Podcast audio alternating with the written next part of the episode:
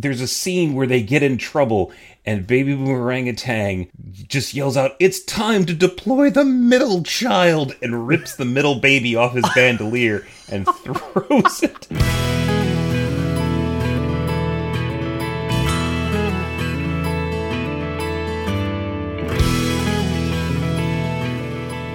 Hello and welcome to judgecast this is episode 311. I'm one of your hosts, Bryan Perlman, and I am joined this evening, morning, afternoon drive to work by the one and only Charles Feather. Hello, hello. And the one and only Marco Sanchez. Hello, hello, hello. Well, three hellos. Well, he's got to Yeah. one up me some way or another. Right. Well, that's that's hello inflation right there. Last year it would have only been two hellos. Yeah, I got it. I got to get with the program. Yeah. All right.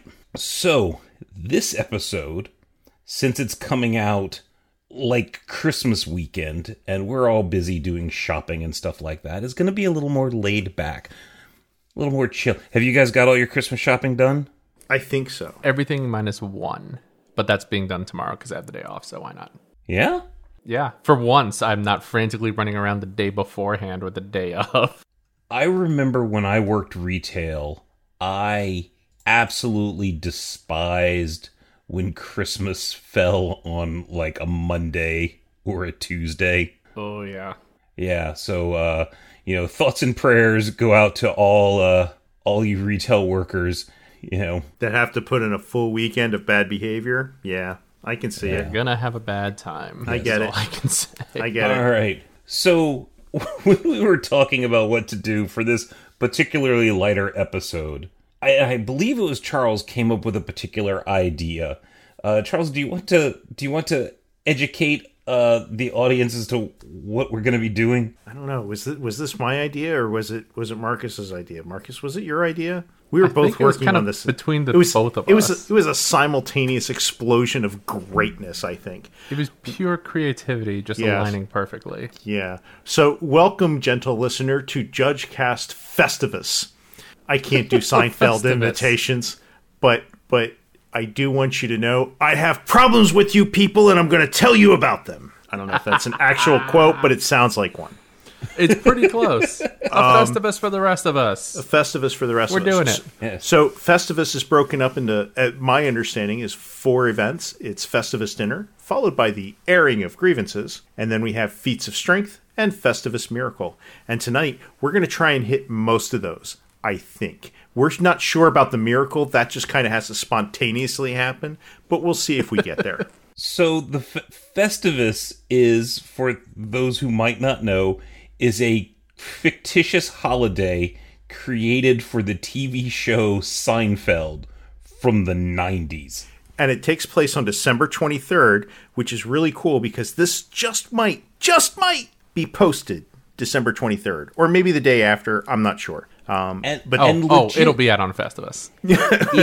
if you are wanting to, there apparently is a place called FestivusPoles.com where you can order your very own Festivus pole.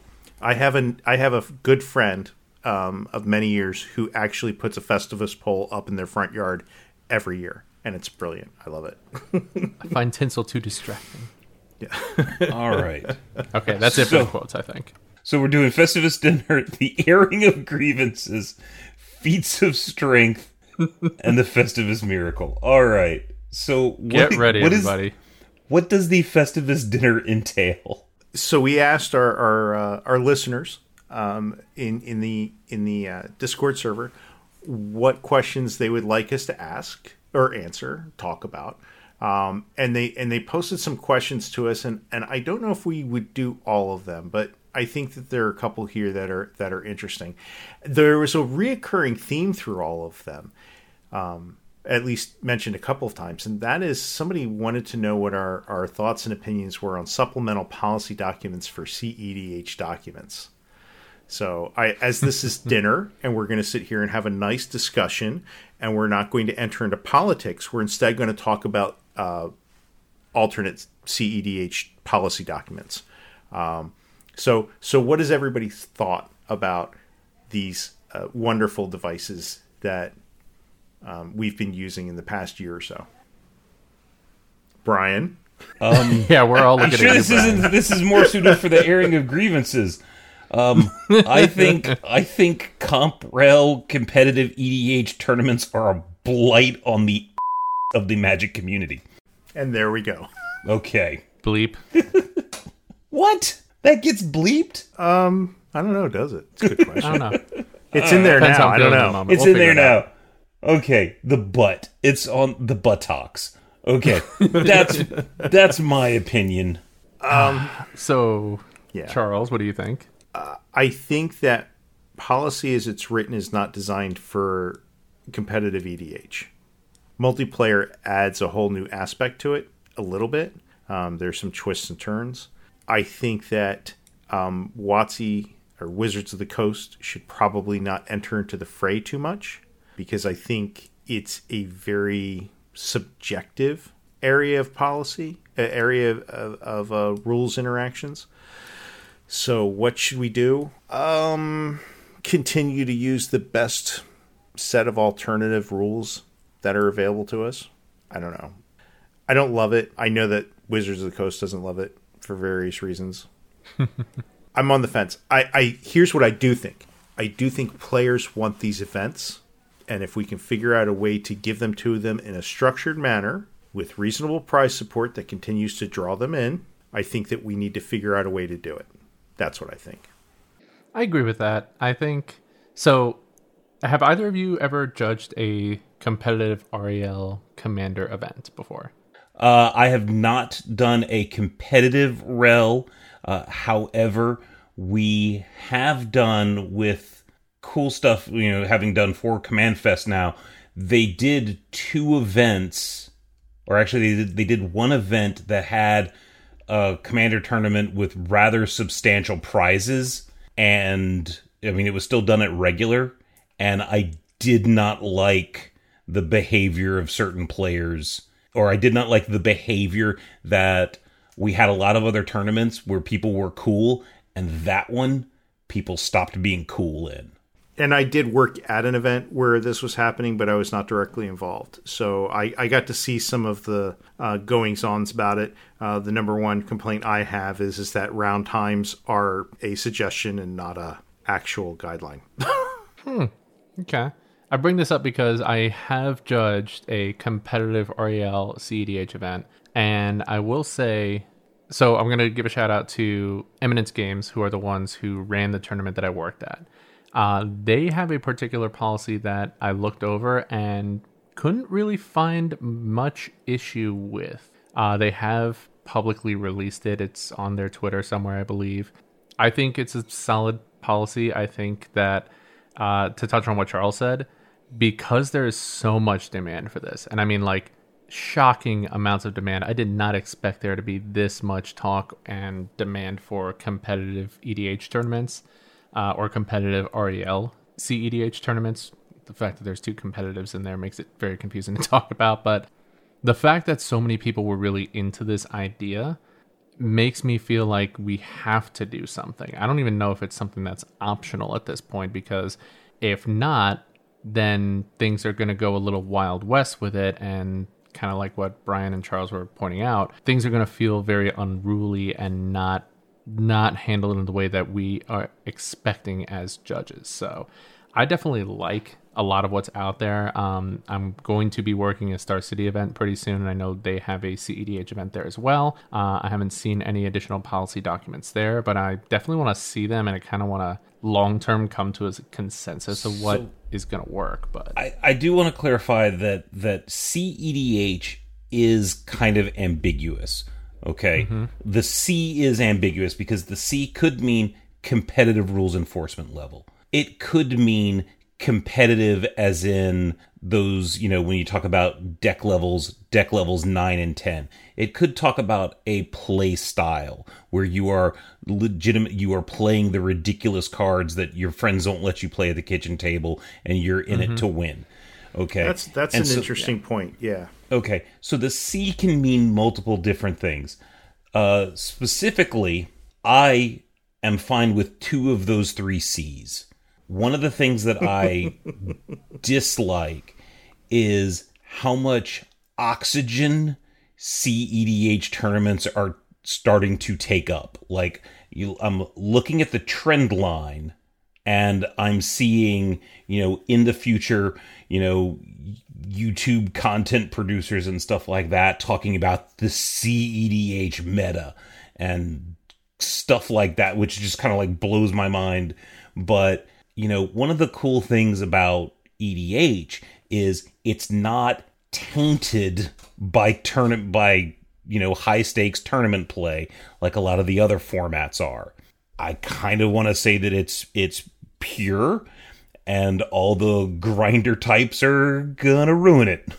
So Yeah, That's Um, my okay. perspective. it's what happens is as soon as it starts you know what's going to happen is is you're going to start having um, rules to deal with table talk and politicking and all that kind of stuff and whatever becomes expected at tournaments is going to become the norm at the kitchen table too I I'm gonna Yeah. respectfully disagree.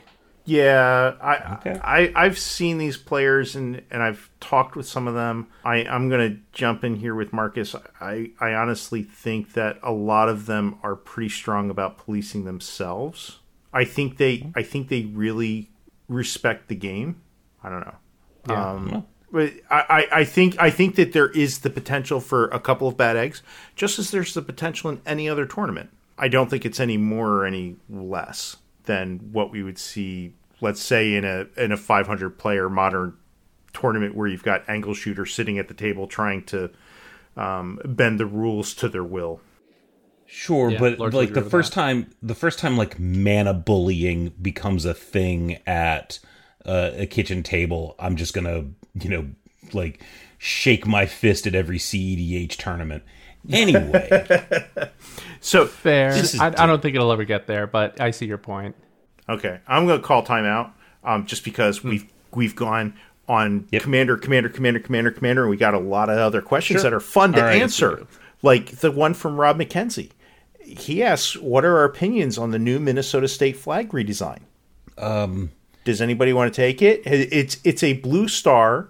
Uh, no, it's a white star on a light blue field with a darker blue um, angled piece intruding on the light blue part. You can see it posted in our Discord, which, by the way, all these questions came from Or- our Discord. oh. If you haven't joined our Discord, come and check it out. See, I haven't looked at it in two hours. The star has moved. The star is in the darker blue portion, um, and the light blue portion is free of any accoutrement. it it, it I- looks like it looks like this. The flag looks like the Minnesota State motto should be "Where is my super suit?"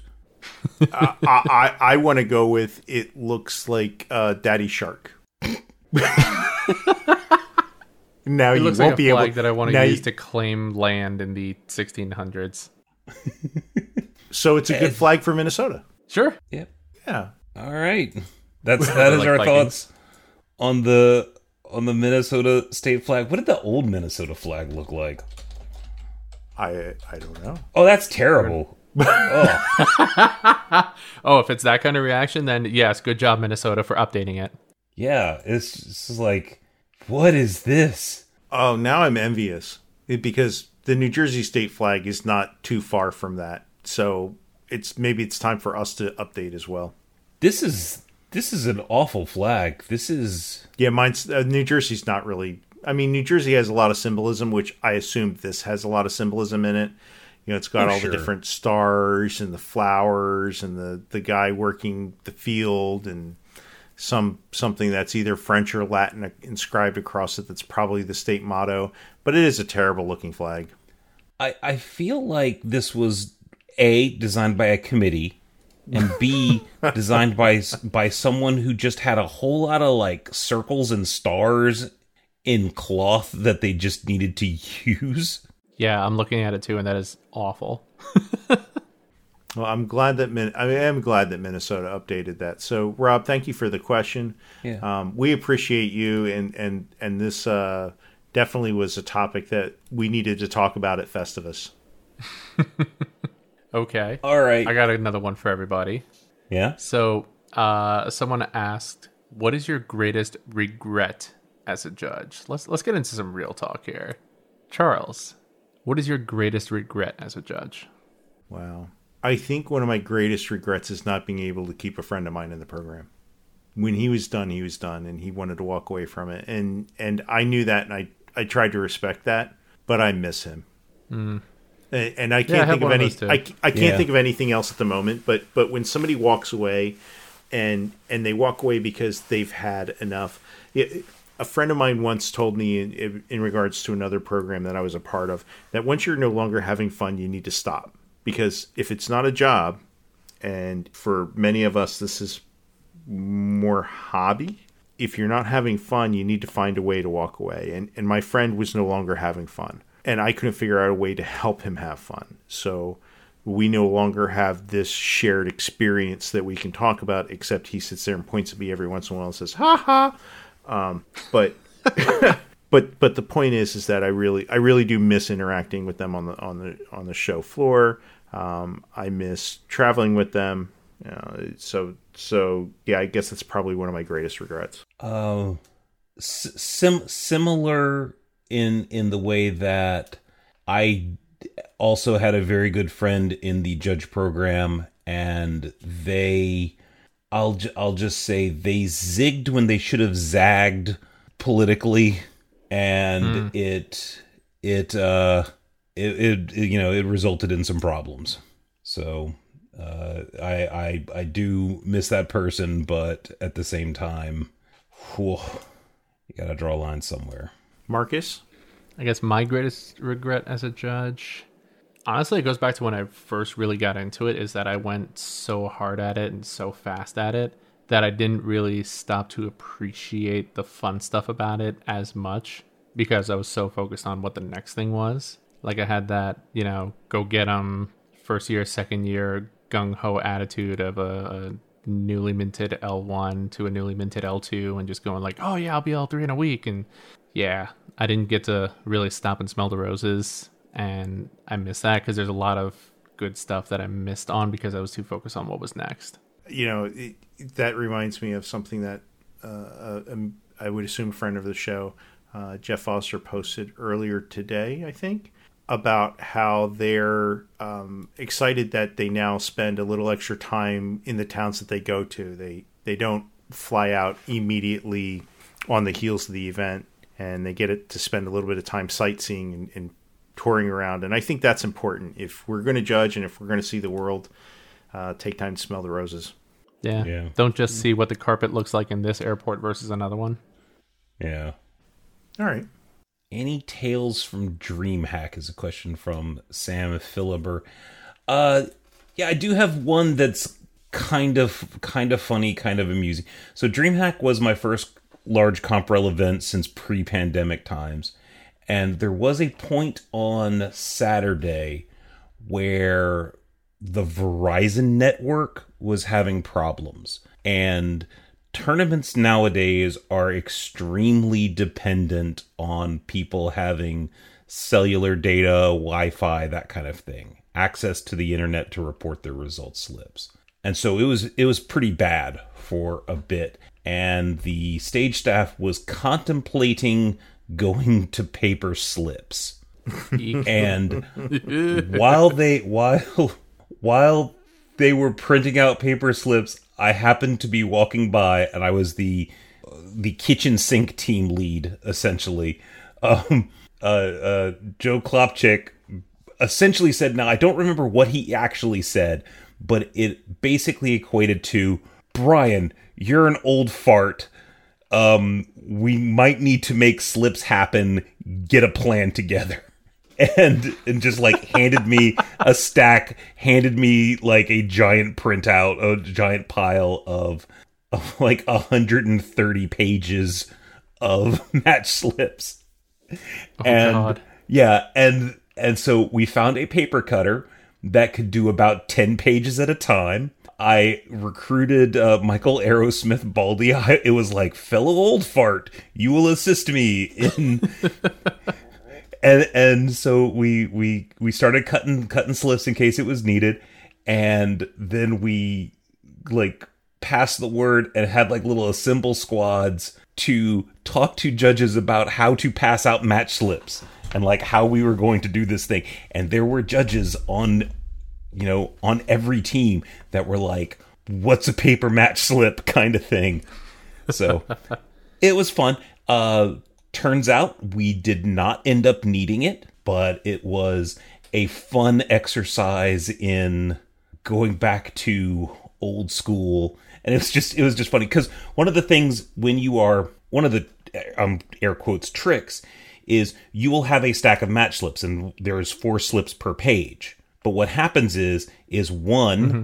is at the top of the first page two is at the top of the second three is at the top of the third and then like the second match the second slip on page one is like 130 and then the one behind it is 131 so when you cut the match slips, especially when you have a paper cutter, like if you have a paper cutter that can do 150 pages at once, it's just shunk, shunk, shunk, four piles, stack them on top of each other and go.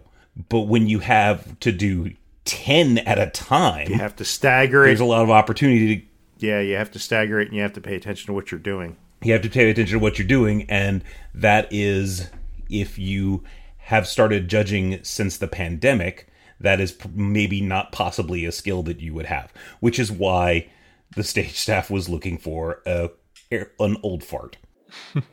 okay, awesome. So I believe I don't want to be misquoted here. I th- I think that Companion has the ability to print paper pairings, but I don't know what quality they are.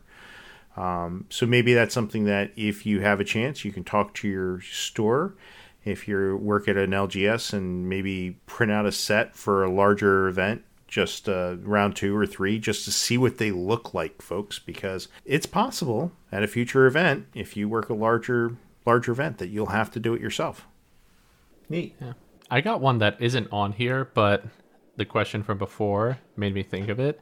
Since I want to always look on the positive side, what is all of your greatest success as a judge? Oh, I know mine. I think I know mine. Let's hear it. it okay. It's it's not it's not a big thing either. It was um, back before um, we had Judge Academy, when we were still the, the judge program trademark, I was an area captain for the state of New Jersey. And that's basically just a judge who helps to organize things and make sure that problems get to the right people. I wasn't actually too much of a problem solver, but one thing I did do is I called every store in my state and I got email addresses for everybody, and I put them all into a giant Google Calendar so that they could all schedule events uh, without scheduling things on top of each other. I thought that was great. And then about a month later, the world ended, and we went to Judge Academy, and we didn't need area captains anymore.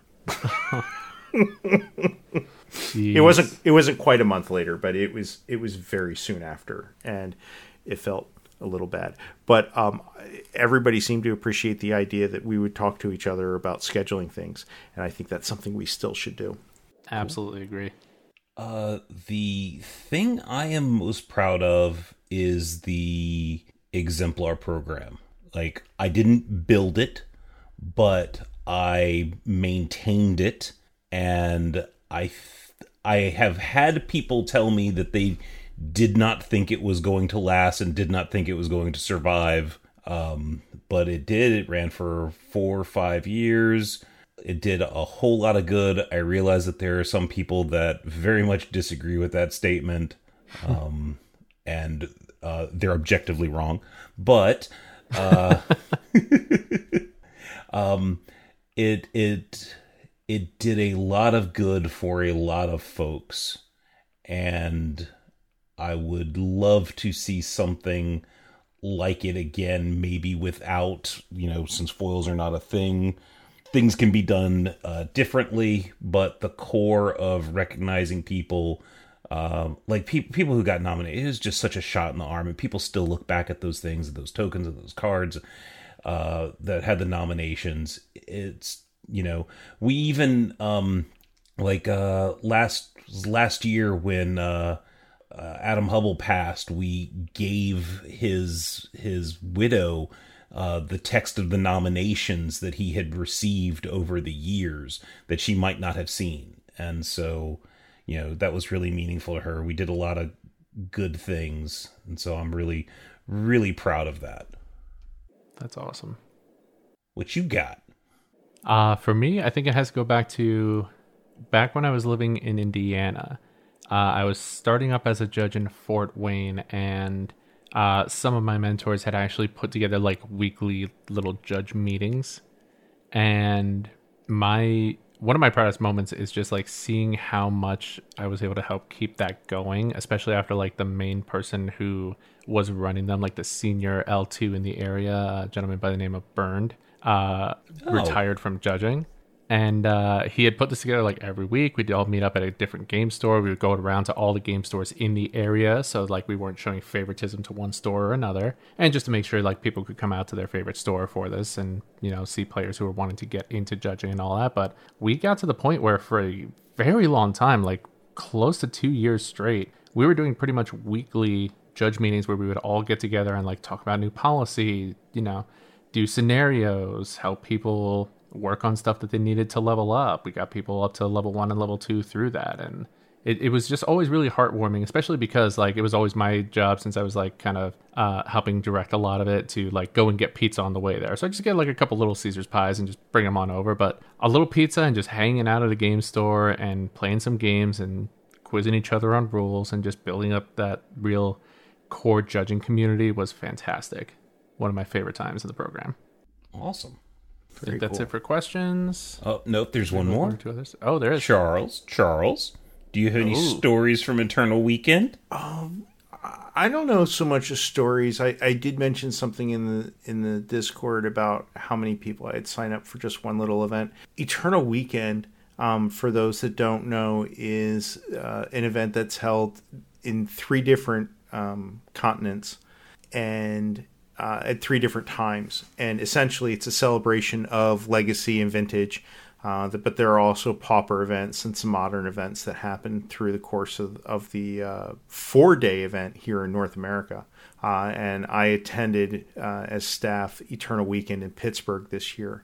And the real big takeaway from that is Legacy is not dead. oh boy. Legacy's what? Legacy dead? is not dead oh no. we had uh, the last Eternal Weekend uh, record for attendance was something around 700 or so players for the main event for Legacy.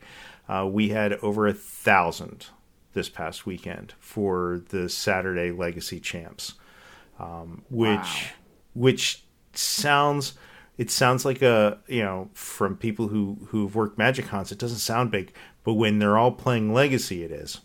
Oh boy is it big and uh, they had uh, play all weekend passes that were available to players and i think players figured out that there was real value in those so we had a tremendous number of side events that launched with not just the, the mandatory number of players but some of them had uh, anywhere from 75 to, to over 200 players for sides for legacy I, it's just it boggles my mind how many people were there. We we had to activate all standby judges. Uh, some of them were available, some of them were not, and, and we got through the weekend fairly well. I think everybody left very happy, and uh, I just I, I can't I can't begin to tell you how cool that community is. So I had a really good time, and um, Legacy's not dead. That is awesome to hear. I think a former judge also won the Legacy Championship, didn't they? TK, TK. Like, TK won, um, and and I could hear the whoops from across the room. Uh, there was uh, a, a definite amount of celebration. In fact, I'm not sure the TK has stopped celebrating yet. Uh, and I as hope well, not. That's as- huge. As well, he should not.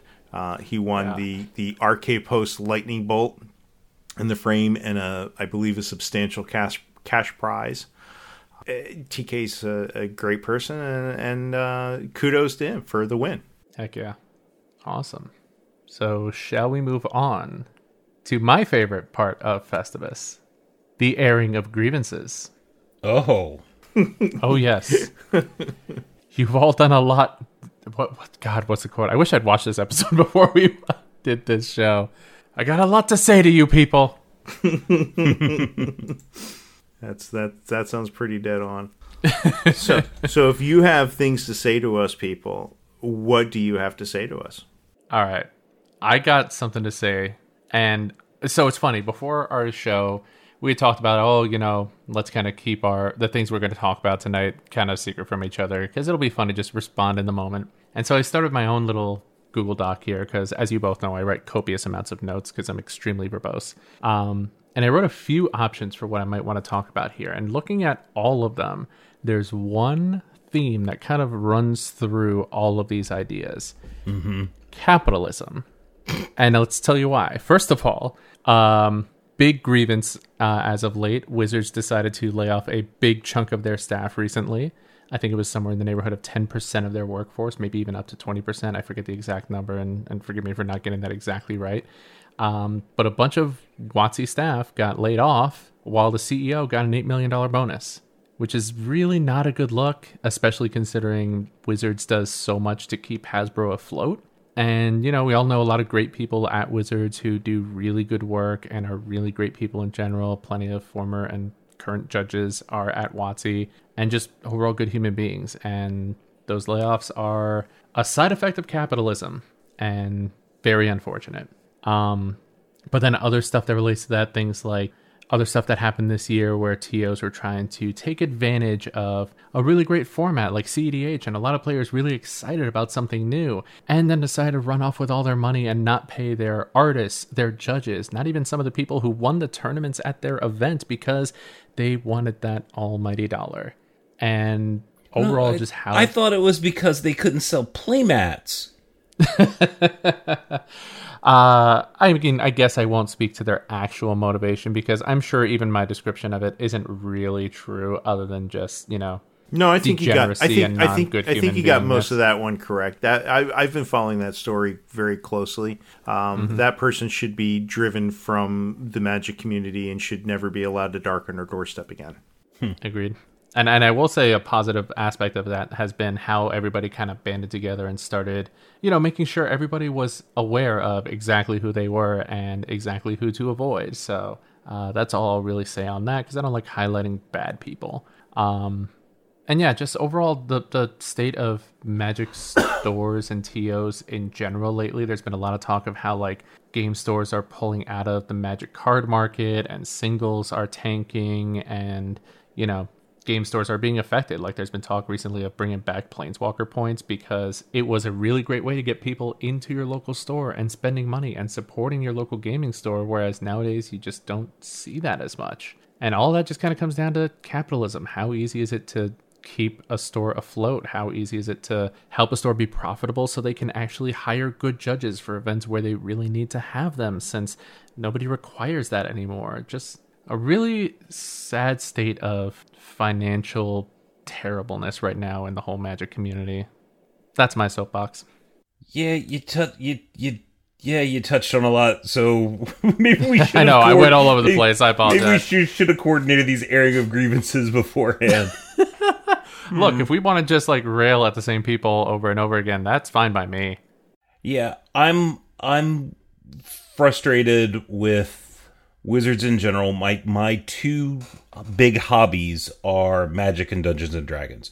And wizards has this you know with this year they had the magic 30 debacle. They've overprinted a bunch of nonsense. They canceled the judge program for the second time. Uh, uh, then on the d&d front they've um, you know, they had the OGL issue at the beginning of the year uh, where they were trying to like steal money out of content uh, content creators' uh, pockets, and they're trying to figure out a way to turn D and D into like a microtransaction system now.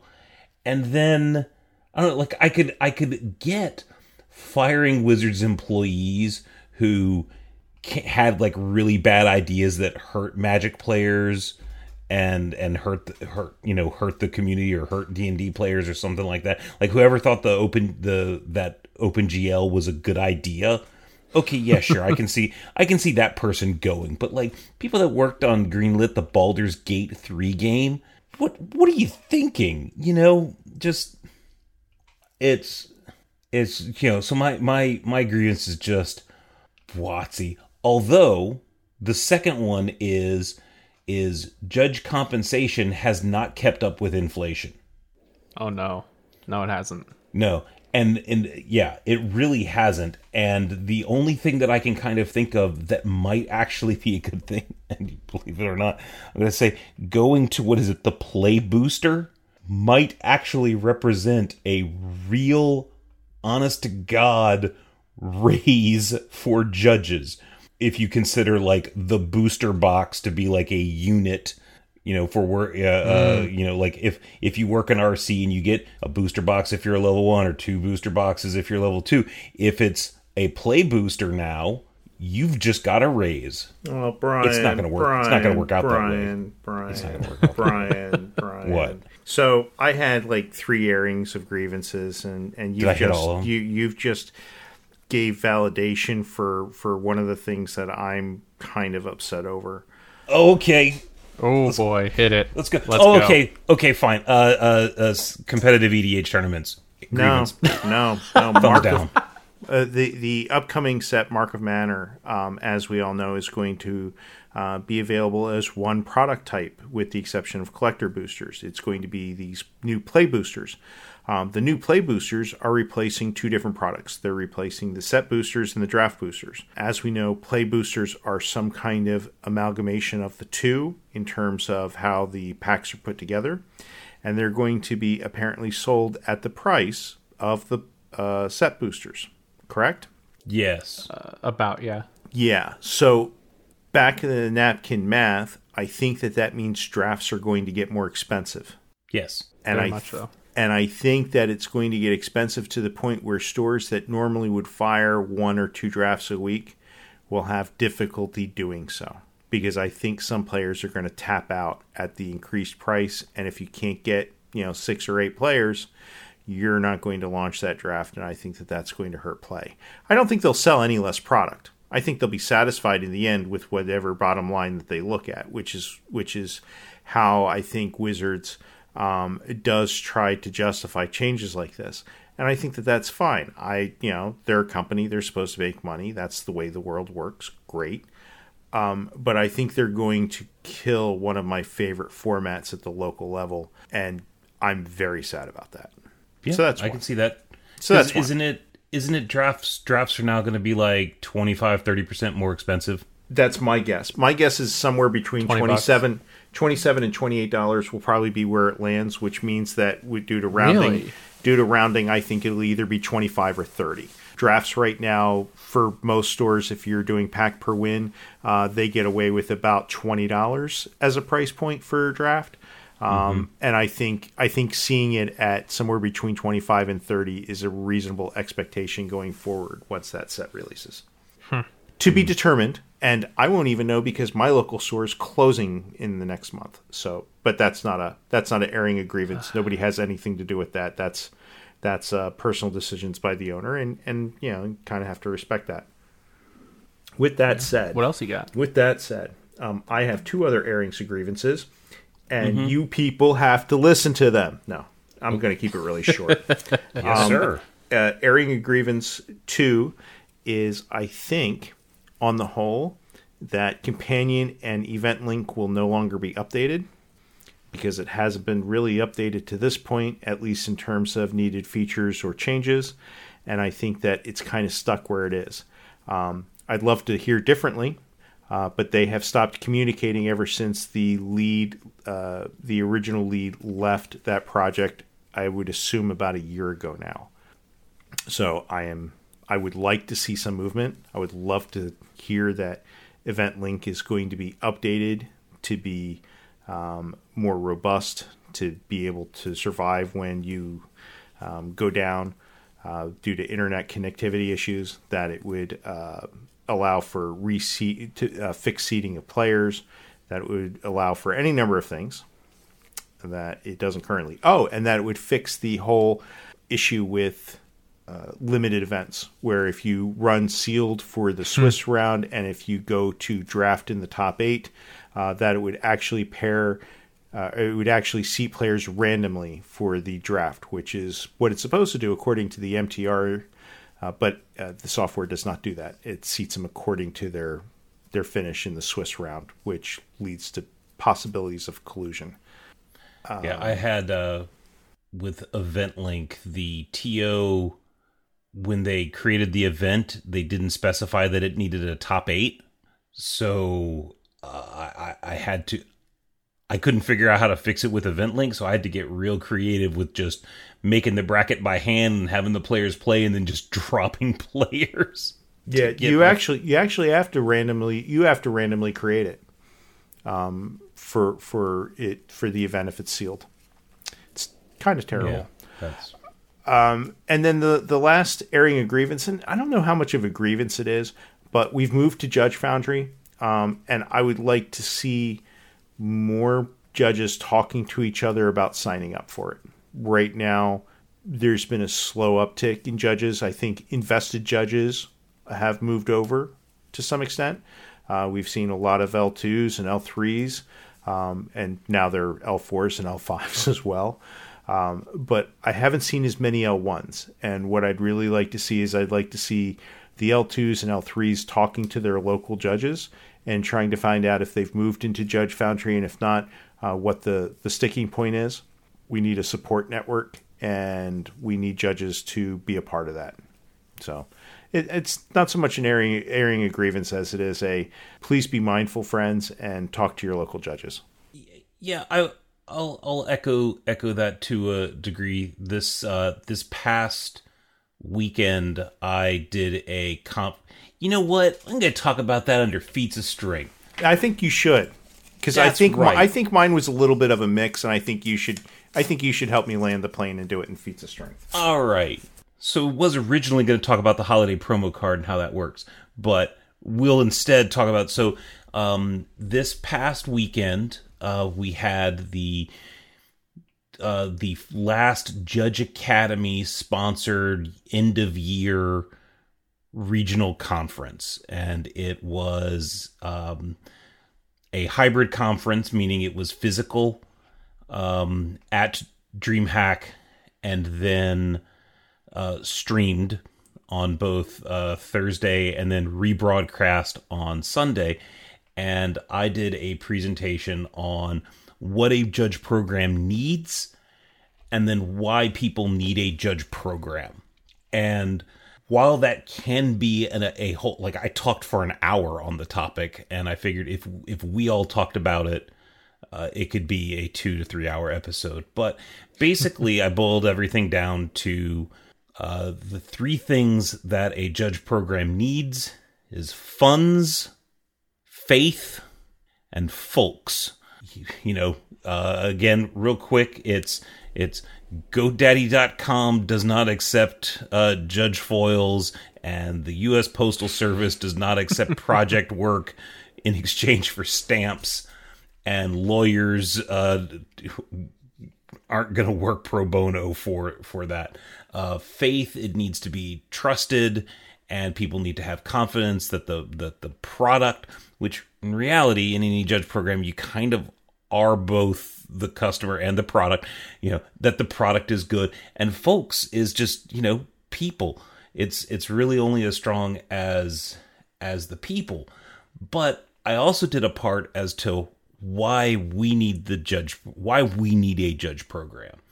And to touch a little bit on what marco said and what charles said is first off players do not look out for judges tos aside from like one or two little bright spots uh, they do not look out for judges uh, wizards does not look out for judges the only people that look out for judges are other judges with any sort of consistency or regularity. So we kind of need to stick together. The other thing, and I was really, this was for the conference. I, I was actually really proud of this reaction in the room when I was talking about who needs a judge program. I asked, I asked the room, I was like, how many people in this room are L2s?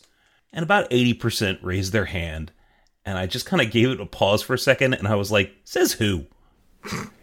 and like Yeah, the realization when like they were like, well, judge, you can't, judge, huh? You know, it was just this this moment of, oh. Oh, huh? you know and that's Yeah. that's yeah and just like the, the kind of like the shock and surprise on so many face feels faces i was like yeah okay i think that gets across the point you know you you want to have there needs to be some sort of organization backing it or you are just level bryan and then obviously because i made that joke in the in the chat there was lots of like you know like oh god level bryan you know and then spellman's there like you know it's like can i also be level bryan I'm like no you have to be something else that sounds very similar so that people still get them confused but yeah that was uh, i thought it i thought it was well received the conference as a whole uh, went well As an attendee, I will say that I really liked your part because it touched on a lot of things that people didn't really think of. Like, and and I'll be very frank on this. I struggled with Judge Foundry when it was announced, and pretty much I think leading up until we were able to have Texas Joe on the show and able to have a little back and forth with him. Um, I struggled trying to really understand, like, okay, well, what is this even doing for me? Why do I care?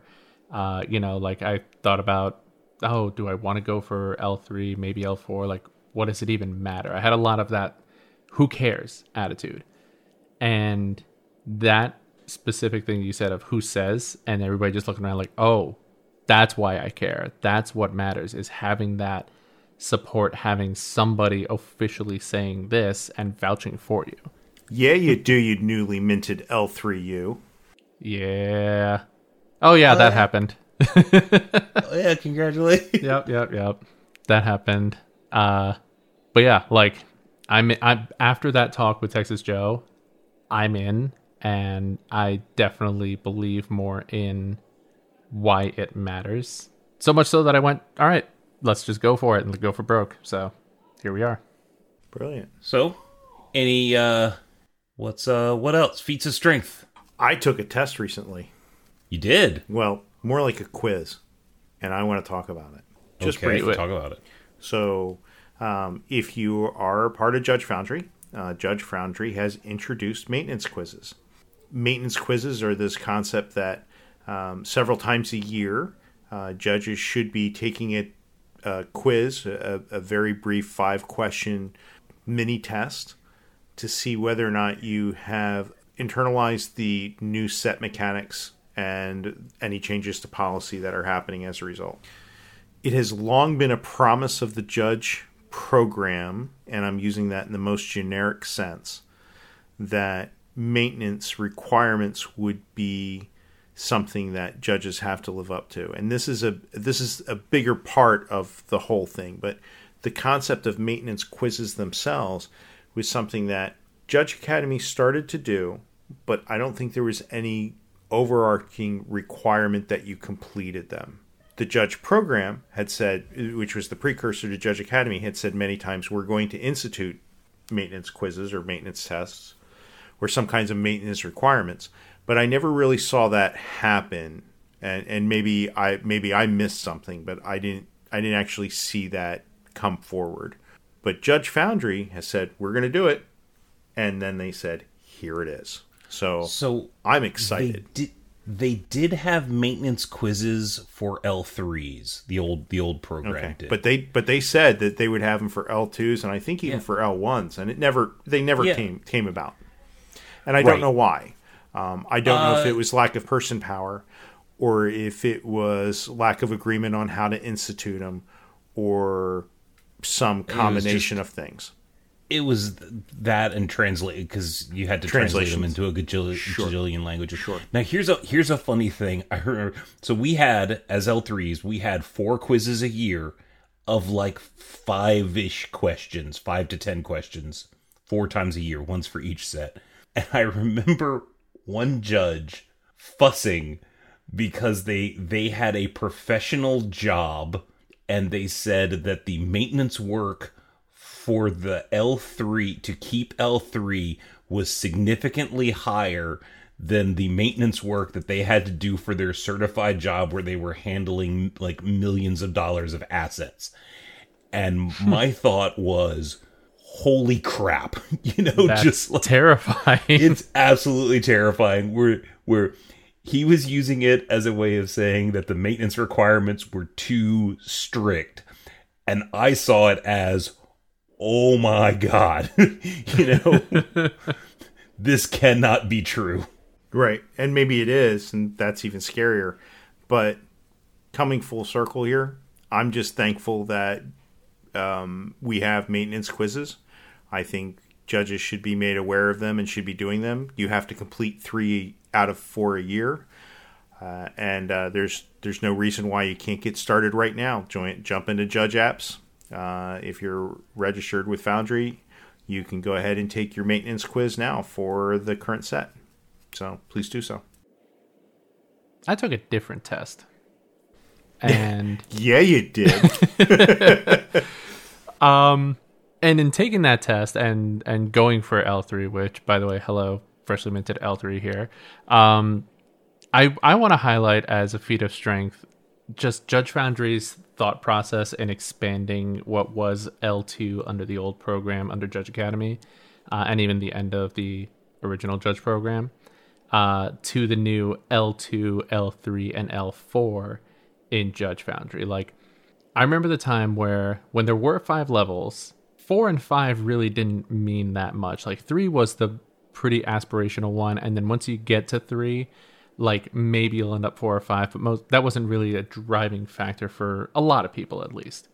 But then what ended up happening was level two ended up becoming so bloated, especially after the PPTQ system, where it's like, oh well, we need all the level twos in the world because every store needs an L2 now, and there's way too many stores and not enough L2s. But then what it had as a result of that was no clear definition of what an L2 meant. Are you a level 2 who was basically just running PPTQs for your local game store and you never left town? Or were you an L2 who was team leading at Grand Prix on day 2 or sometimes even day 1 of a Grand Prix main event and you both carry the same title?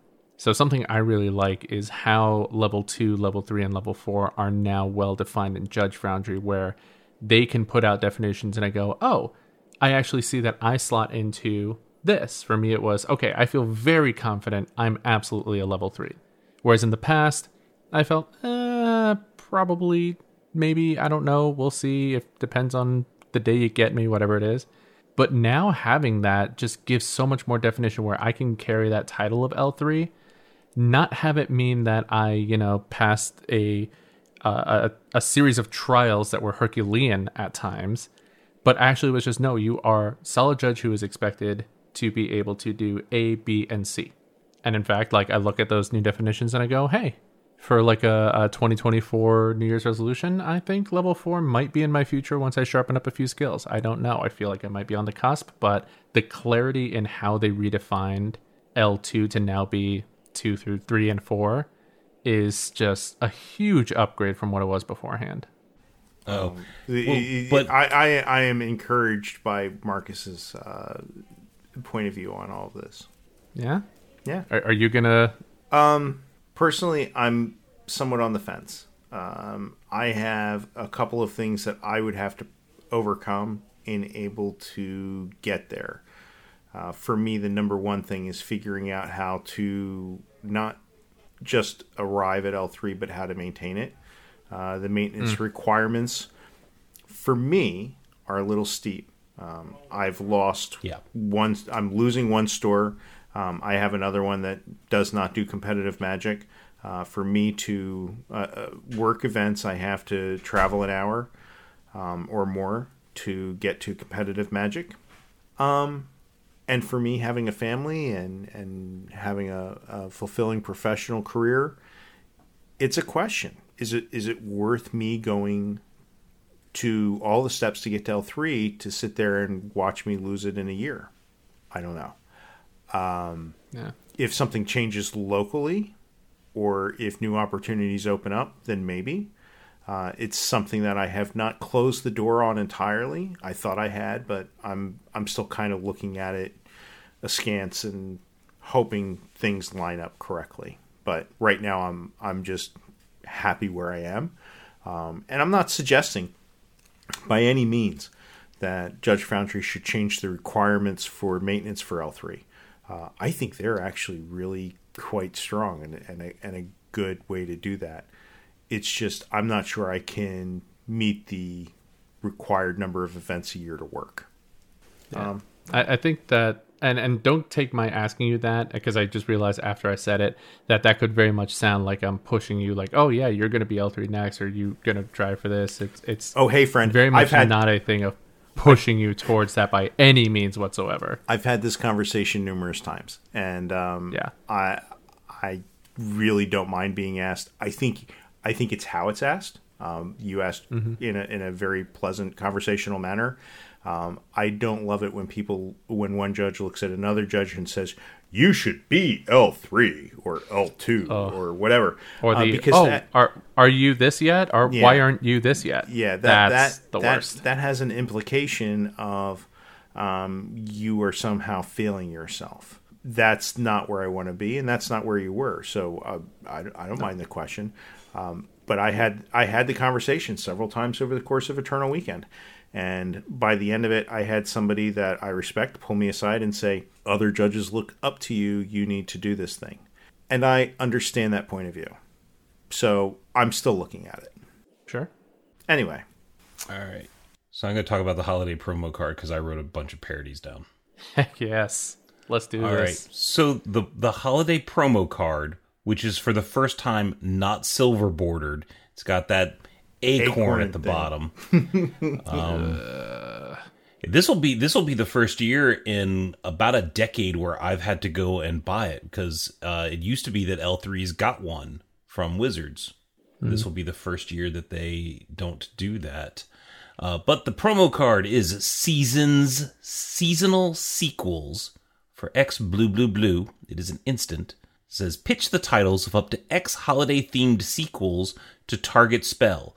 Copy that spell for each title pitched, except the copy has that name. You may choose new targets for the copies. So basically, you just get to copy a spell a whole bunch of times, but you gotta have some fun with it.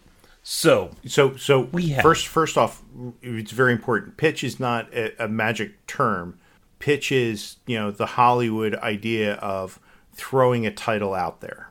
yeah Go float ahead. some ideas by me Yeah, I just want to make sure because listeners listening to us may not get that right off. yeah they've been scarred by pitch elementals too long Yes. Yeah.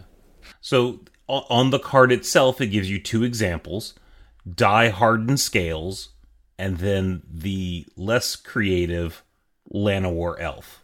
Oh, it also has in the flavor text.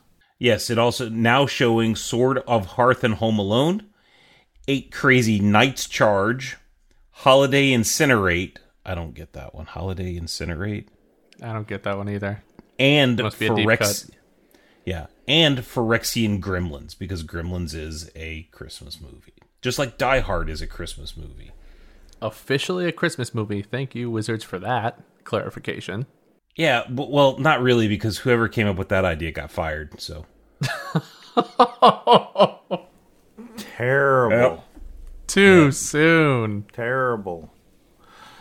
just it's, Ah. uh, So, so Anyway, before we get the, before we get the in the whole list that that Bryan has, Marcos came up with one or two, and I came up with one or two. So, Marcos, what are yours?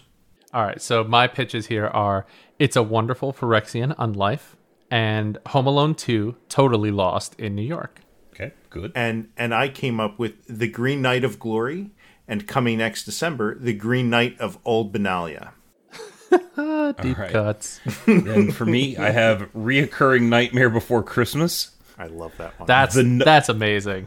the naughty, the naughty nine fingered Keene, which could also be a different kind of movie.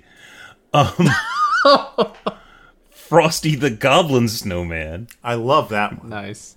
Miracle on 34th 10th Street Hooligan, Sick. Thieving Otters Jug Band Christmas. That's a deep cut.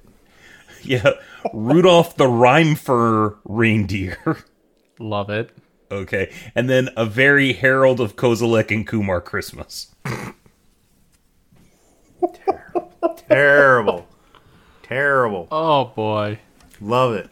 Listeners, hit us back on whatever social media you found us on and let us know your seasonal sequels because somebody has to top recurring Nightmare Before Christmas. or that Kozilek and Kumar. That was actually really good. Thank you. I mean, Thieving Otters Jug Band Christmas. That's Yes, Thieving Otters Such Jug Band great- Christmas is amazing. it's great. So good. All right. Uh, so um, we've we've done our feats of strength. We have aired our grievances. We've had dinner. It's now time for a Festivus miracle. Uh, does anybody have a, a Festivus miracle that they want to share? The show might end in less than an hour and a half. Oh, that is a Festivus miracle. We get- Okay. Hey, that should be my we Festivus going, miracle. We are going to get there. Um, that's, that's a pretty big one, actually. Yeah, we've had a string of long ones. For me, it's that judges are still judging. You know, when everybody saw that Judge Academy was leaving us, um, there was a lot of sky is falling is happening, Uh, and and it wasn't always public. There were there were a lot of conversations that were happening between judges, and they were wondering whether or not they were going to stick with it, um, whether or not there was uh, a reason to continue, um, who would step in, how would that work, but nationwide and and internationally, we uh, have different groups that are stepping forward and, and doing the thing. Uh, in the U.S. and Canada, we have Judge Foundry. Internationally, serving many many areas, we have the International Judge Foundation. Is it Foundation? Inter- International Judge Program. Yeah. There's a uh, group that is being put together for Mexico. There's a group that is being put together for, I believe, Finland. Um, and then UK. I would imagine there's one for the UK, and I would imagine that the IJ, IJP isn't covering everywhere that that Brazil traditionally has a very strong judge program. They may do their own thing. I'm not sure. Um, Uh, Bruna Bruna is in uh, uh, Bruna one is of in the members I, of IJ, IJP. yeah. Yeah. Okay, so maybe they're going to stay with them, which is great because that's that's uh, gives them um, a, a, vast number of resources down there. And then, of course, there's Asia, and I'm not sure how the different uh, countries in Asia are going to respond. But here's what we're going to be doing to help everybody. Um, if you have a judge program, if you have a website or a uh, strong regular point of contact, maybe a Facebook page, whatever, um, and you would like us to help get the word out, please let us know. For the next few months, we're going to be including in the show notes contact information for any active groups that we can find. Um, I have not found a web page for the Mexi- Mexico group. I have not found a web page for the Finnish for the Finnish group. No. So if you all have a web page up and running, please send it our way. We'll be happy to help advertise it, uh, and anybody else who comes up with one, because judging will go on, and I'm excited for what the future holds. That's my Festivus miracle. Yeah, I'll I'll branch off of that actually, and I think the Festivus miracle is just the judges themselves. How I, I think I said this before in a previous episode. It might have been when Judge Academy and Judge Foundry switch over first got announced, but I'll say it again here. The the old judge program, Judge Academy, Judge Foundry, and even just people going around doing judging work has always been curated and and made better by the people who choose to involve them, themselves in it. There is no way that you can become a billionaire being a magic judge. There is no, you know, major international fame and glory where everyone in the world is going to know your name for doing this. And yet people continue to do so. And they continue to put in a lot of hard work and a lot of effort to make something that equates to borderline hobby, borderline side job, borderline, you know, passion project. They just keep making it something that we can come back to and that we can reminisce with each other on and that we can grow a community with. And that is so big. I cannot even begin to describe that in just a little blurb at the end of our episode. But uh, the people are the thing that got me into judging in the first place. They're the thing that kept me pushing to be better and do better. And that is consistent through today. So uh, that Festivus miracle is all of you listening and all of us here talking, all of us together. We are the miracle. Yes, I am the miracle. That's what you said, right? Yep, that's exactly I mean, what like I said. Bryan, I'm you are the we. miracle. I'm part of we, right? Yeah. Yeah, That's right. It was the royal we, but yeah. Look at me. Now I am the miracle. Oh no, we've created a monster. Yeah, we have. I was already here. yeah, that's, that's fair. We we came here to join him. He was already here before we got here. Uh yeah, it's it's it's to the people, man. It's it's always been the people. The best part of the judge program has been the people.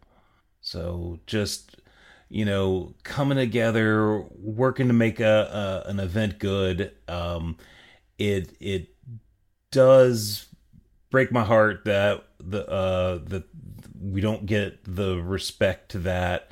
Like we don't get like half the respect that I think that we deserve um or y'all deserve you know? Um and it is kind of a miracle that we still we still do it it is a miracle that like realistically WotC should be thinking that it's a miracle that we didn't all just walk but uh Yeah.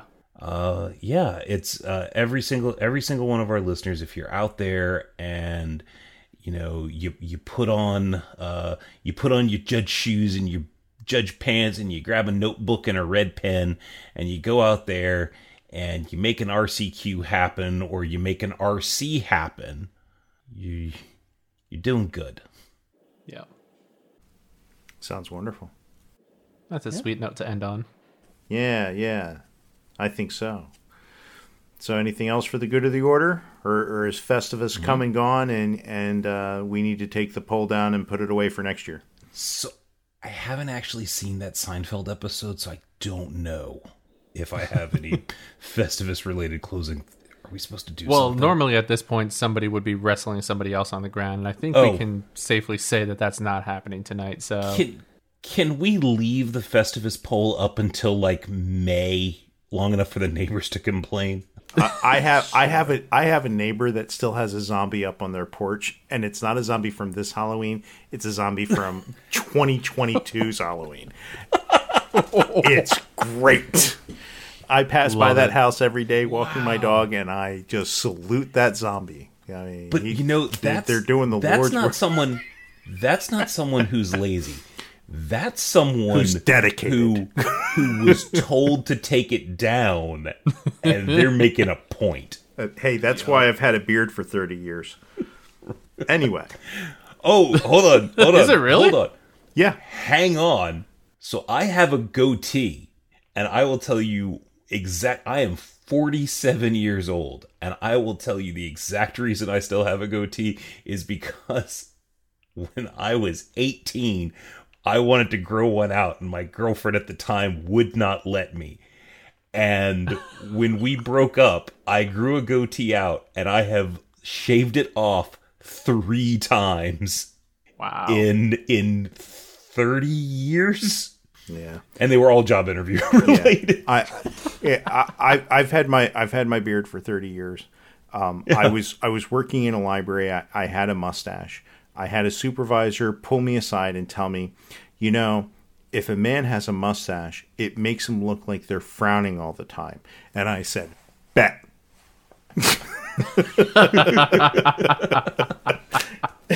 and I haven't gotten rid of it since. So anyway, um, all right. so many, so much facial hair out of spite. it is yeah All right, so uh, that's our episode.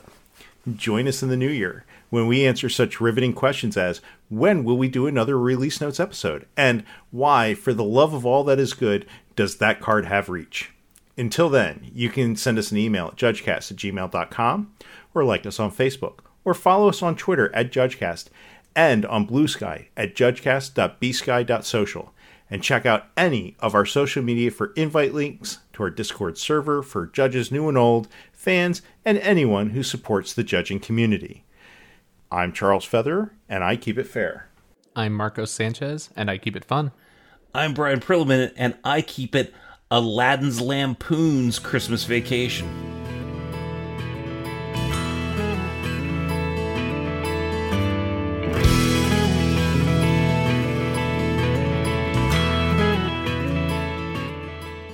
Aladdin's Lampoon's Christmas Vacation.